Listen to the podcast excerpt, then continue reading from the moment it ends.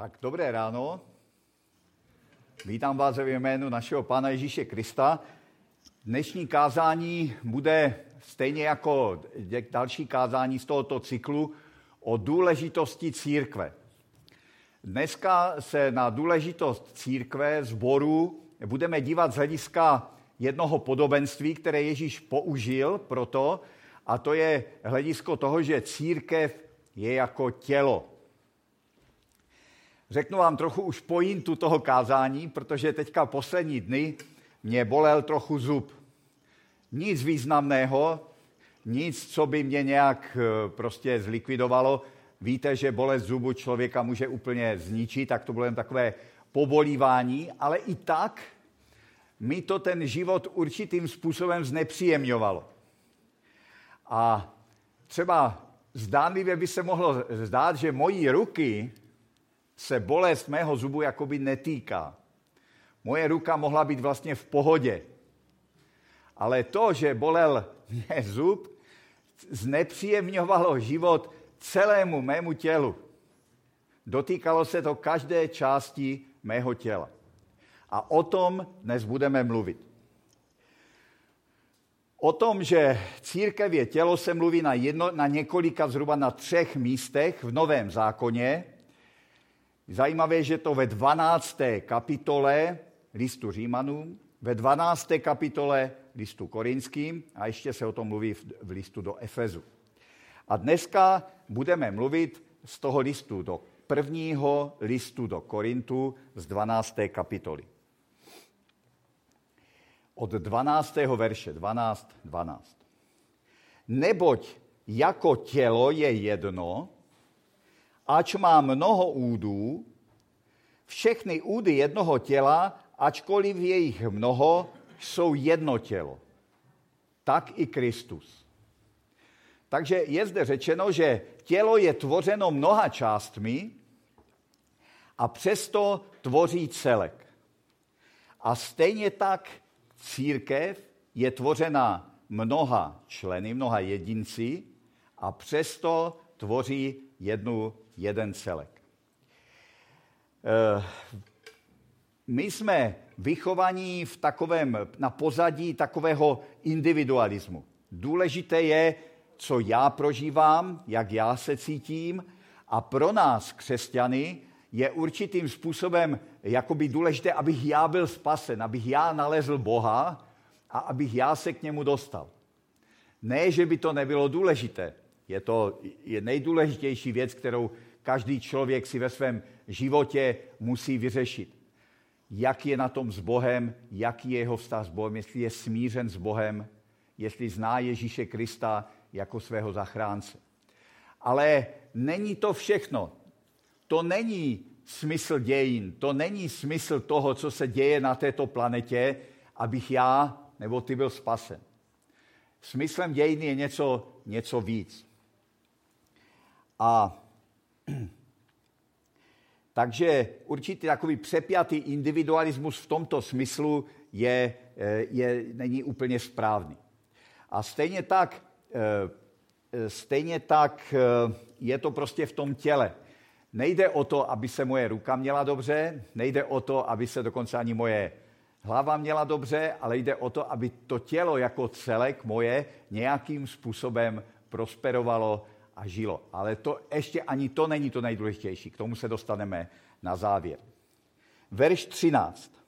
Neboť v jednom duchu jsme my všichni byli pokřtěni v jedno tělo. Ať židé nebo řekové. Ať otroci nebo svobodní. Všichni jsme z jednoho ducha dostali napít.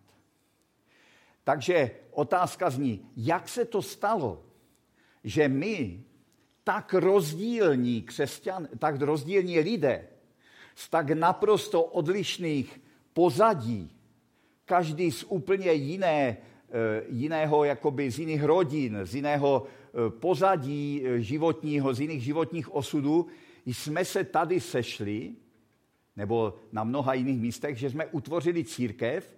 Jak je to možné? Co je to, co nás spojilo? Jak k tomu došlo? Vždy je to tak nepravděpodobné. náš zbor má tu výsadu, že spojuje lidi naprosto odlišné. Lidi, kteří by se pravděpodobně vůbec jakoby jinak nesešli. A to je velká milost. A ten Pavel to tady taky říká. On říká, ať otrok nebo svobodný.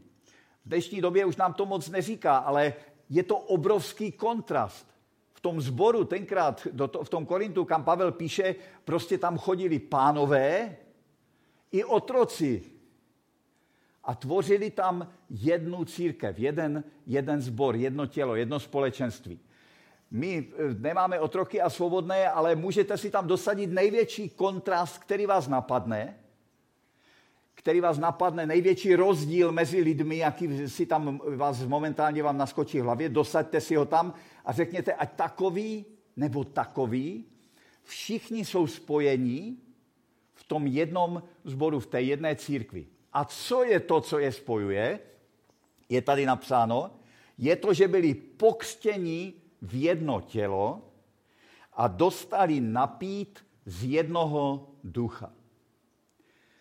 Co je to křest? Křest víme, co je. Křest znamená smrt starého člověka, kdy my toho člověka, který byl nereformovatelný, který byl hříšný, jakoby dobrovolně se ho vzdáváme, utopíme ho v té vodě, abychom se mohli narodit znovu, lépe a narodit se do té nové boží rodiny.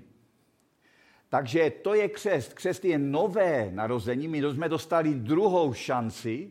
My, hříšní lidé, z nejrůznějších pozadí, z nejrůznějších osudů, jsme dostali novou šanci se znovu narodit a být znovu zasazeni do nové, lepší rodiny, do, nových, do nového prostředí. A to je boží lid, to je boží církev. Takže stalo se to skrze křest a skrze napití ducha. To je samozřejmě obraz, ale duch svatý je ten, který každého z nás se dotkl, který každého z nás naplnil, jako by když se napijete a naplní vás ta voda, tak duch svatý naplnil křesťany a dal jim znovu, znovu se nadechnout a znovu růst. Čili my jsme dostali tu výsadu se znovu narodit do boží rodiny a to je to, co nás tu spojuje. Není to společný koníček, není to společný zájem dokonce ani. Ale je to to, že jsme byli znovu, jakoby, eh, že jsme se znovu narodili do té boží rodiny. Určitým způsobem je to na jedné straně skvělé eh, se znovu narodit, zvláště když pokud pocházíte třeba z problematických poměrů, nebo jste neměli dobré rodiče, nebo, nebo jste měli těžký život, tak je to skvělé se narodit do nové, lepší rodiny a mít dobrého otce v nebi. Na druhé straně otec je skvělý, ale ti sourozenci jsou někdy problematičtí. Přiznejme si, že otec je super, ale ti bratři a ti sestry jsou někdy složití. A vycházet s nimi v tom, v tom úzkém společenství církve je někdy složité. Je to někdy problém. Nicméně Bohu na církvi velmi záleží. Bůh ustanovil církev jako místo, kde je to, je to místo záchrany, je to místo spásy. Někdy se říká, že církev je jako Noémova archa. Víte, co byla Noémova archa? To byla loď, to bylo jediné místo, kde bylo možno se zachránit před božím hněvem, před potopou. To bylo jediné místo na světě, kde bylo možno se zachránit před božím hněvem. Ale muselo to tam být strašné. Vemte si, že tam byly ty zvířata. To tam muselo strašně smrdět.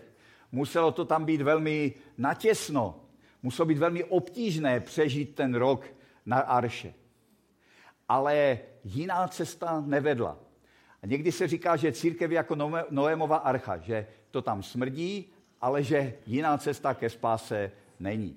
A na tom je hodně pravdy, protože to, že musíme vycházet s těmi sourozenci, opravdu je někdy složité. A Pavel to ví a dále to rozebírá a říká, vždyť také tělo není jeden út, ale mnoho údů. Kdyby noha řekla, protože nejsem ruka, nepatřím k tělu. nepatří snad proto tělu, přestane snad kvůli tomu, že řekne, nejsem noha, tak nepatřím k tělu, přestane snad kvůli tomu patřit k tělu. A kdyby ucho řeklo, protože nejsem oko, nepatřím k tělu, nepatří snad proto k tělu? Takže už tady je vidět, že ty údy, ty, ty jednotlivé údy v tom těle, ale zároveň ti členové, jakoby ti křesťané mezi sebou, už začínají mít problémy. Už se to tady mele. A v čem mají problém? No v tom, že se začínají srovnávat, že se začínají navzájem srovnávat, určitým způsobem na sebe začínají žádlit a e, no, srovnávat a žádlit. Tak by se to asi dalo, dalo jako charakterizovat. Ta ruka říká, no prostě ta noha, ta se má dobře, ta se tak nenadře jako já. Noha si může říkat, ta ruka se má dobře, ta nemusí nosit celé tělo a tak dále. Čili ty údy mezi sebou se začínají srovnávat a začínají si stěžovat e, na své postavení a začínají žádlit v případě na ty druhé, nebo si třeba připadají méně cené, že, že ten jeden úd řekne, jo, kdybych já byl ruka, ale já jsem obyčejné ucho, co s takovým uchem, jako co to ucho má v tom těle vlastně za funkci, když je to zbytečné. Rozumíte? A co teprve takový appendix má říkat, třeba jakoby si má, ten si může teprve stěžovat, takže jakoby eh, ty údy mezi sebou mají problémy. A to je to, s čím se eh, setkáváme v církvi. Nicméně dá se vůbec jako nějakým způsobem porovnávat důležitost těch jednotlivých částí těla, těch orgánů? Je lepší být slepý nebo hluchý? Ku podivu většina lidí říká, že je lepší být slepý než hluchý, protože slepota vás izoluje od světa, ale hluchota vás izoluje od lidí, že jste, že jste jakoby sami. A e, čili to tak nelze jakoby poměřovat. I ty, I ty orgány, které jsou třeba neviditelné nebo naprosto nevýznamné, jakoby, nebo, nebo ani o nich nevíme, že je máme, jsou naprosto zásadní a poznáme to teprve, když nám přestanou fungovat. Většina z nás vůbec netuší, že má třeba štítnou žlázu někde, ale jo, když ta přestane fungovat, to, to je potom problém. A tak je to z mnoha, mnoha orgány. Teprve, když nás začnou, e, když nás začnou zlobit, tak najednou poznáme, eh, poznáme, jak jsou cené. A tak je to i s náma, bratři a sestry. Každý z nás, každý jeden, jeden má naprosto zásadní, eh, zásadní úkol nebo prostě svoje místo v božím lidu. Vím, že někteří lidé třeba eh, odešli, ale do dneška mi tu jakoby chybí. Do dneška tu po nich je prázdné místo. Vždycky si říkám, tady se dával ten a ten a, a do dneška je to, jak kdyby mi prostě chyběl zub nebo, nebo prst nebo něco takového e, důležitého. A když se na to podíváme z té dobré stránky, tak si vemte tu obrovskou pestrost, tu nádhernou pestrost, tu dokonalost toho těla, jak se to všechno doplňuje, jak to všechno funguje, jak je to všechno neuvěřitelně provázané. Stejně tak oko nemůže říct ruce, nepotřebuju tě. Ani hlava nemůže říct nohám, nepotřebuju vás. No tak oko může říct ruce, nepotřebuju tě, až do jaké chvíle? Kdy mu spadne smítko do oka, že? Třeba. Nebo kdy potřebuje ráno umít. Nebo může říct ruka noze, nepotřebuju tě, no může, ale do jaké chvíle? No tak co by byla tady ruka, kdyby tady ležela prostě a e, k čemu by byla, kdyby ty nohy nenosily tam, kde je třeba. Prostě ta vzájemná provázanost těch orgánů je naprosto zásadní a stejně tak je to i v té církvi. My si o sobě můžeme se nějak podceňovat nebo předceňovat, nebo, ale v zásadě každý z nás má naprosto dokonale vyladěnou, přesnou funkci, přesné místo v tom božím těle. Každý z nás je pro Boha důležitý a zásadní. A nemá cenu to nějakým způsobem porovnávat. Eh, oko sice může říct, jakoby nepotřebují tě, eh, ale jak říkám, až do chvíle, kdy, kdy se něco stane. Vím o jednom bratrovi, teď jsem to nedávno řešil s jedním bratrem z jiného sboru, který opakovaně jakoby z církve odchází, eh, protože vždycky po nějaké době získá takový pocit, že už jakoby všechno ví, všechno zná, že vlastně tu církev nepotřebuje, že je to tam obtížné a ono to tam obtížné někdy je, to si jakoby to víme, a odejde z té církve. A zase po nějaké době zjistí, že to teda zase není tak úplně, jako že sám voják v poli na tom není dobře, tak se zase vrátí.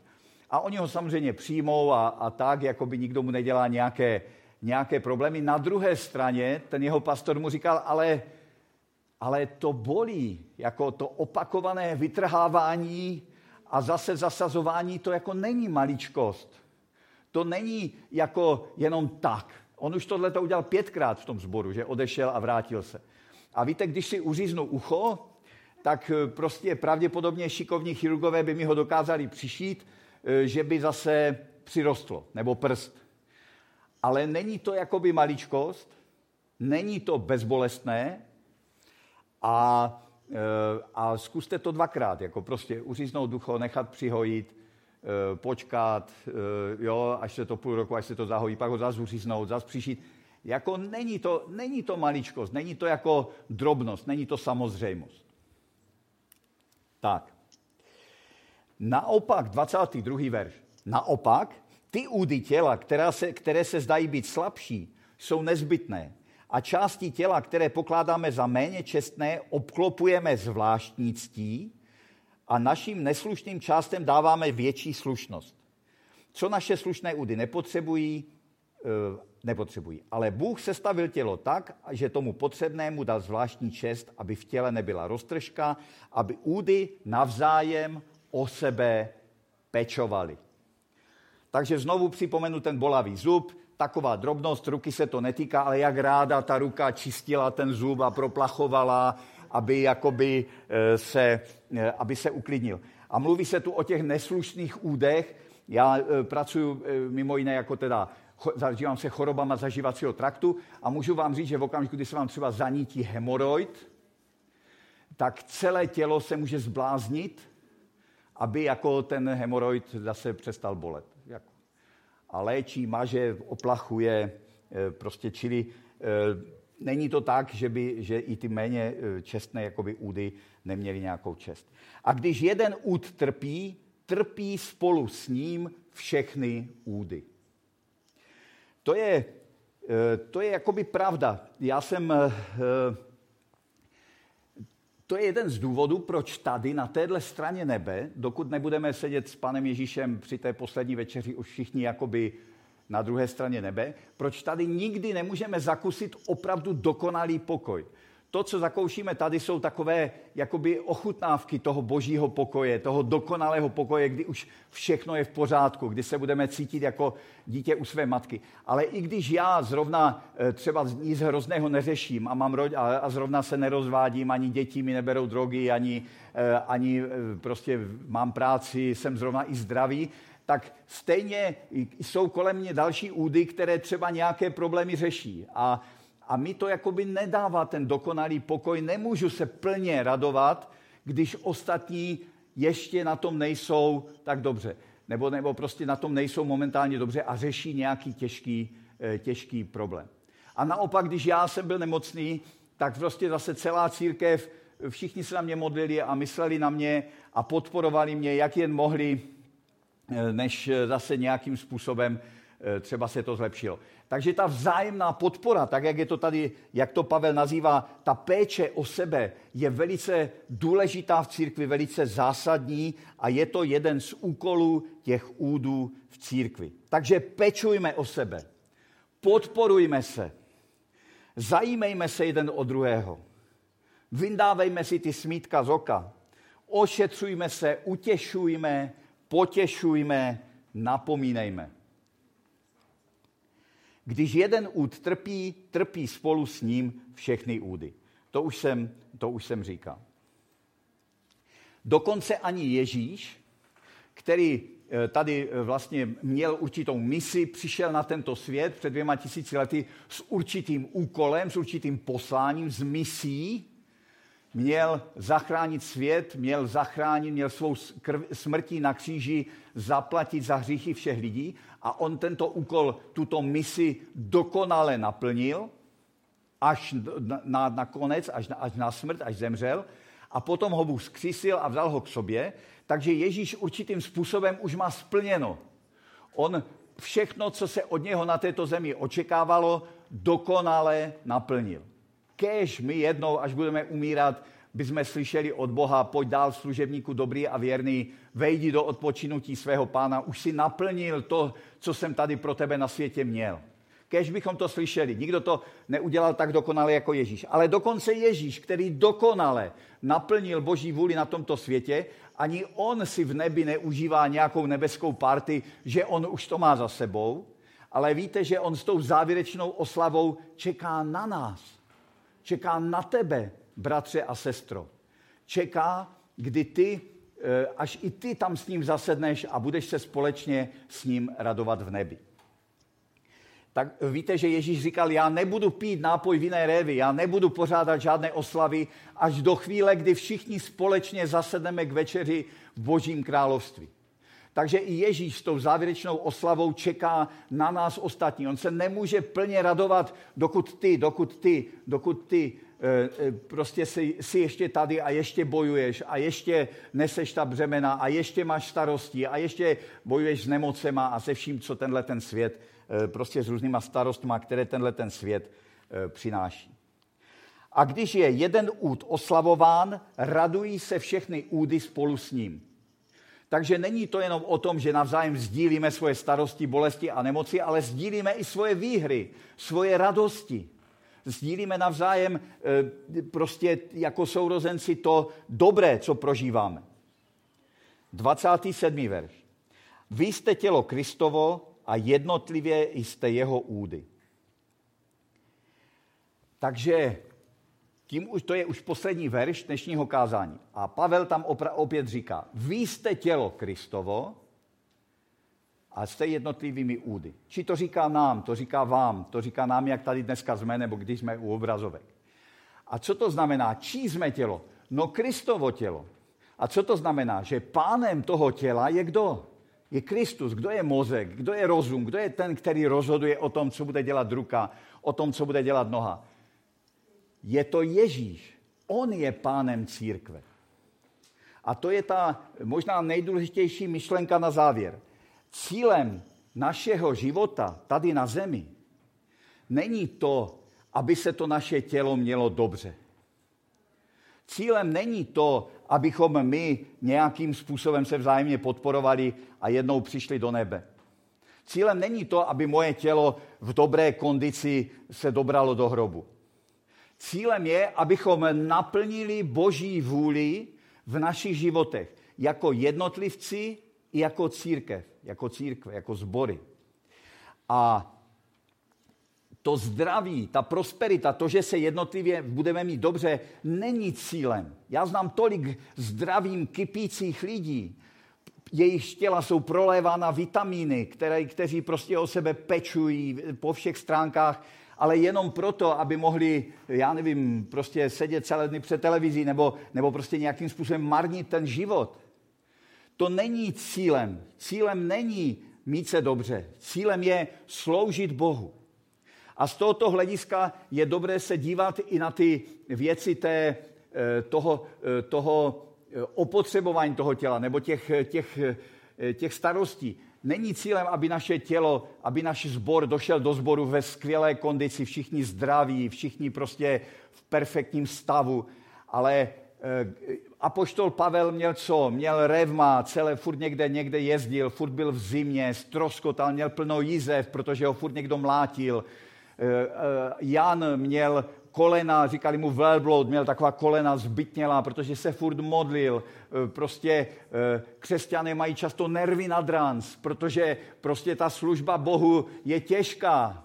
Ale radši vejdu do, do, do Božího království prostě s tělem jakoby zhuntovaným při službě Bohu, než nějakým prostě lesklým, olejem natřeným, kypícím tělem, plným zdraví, eh, které prostě bylo zaparkované někde v garáži celou dobu a ani, ani nevidělo eh, terénní cestu.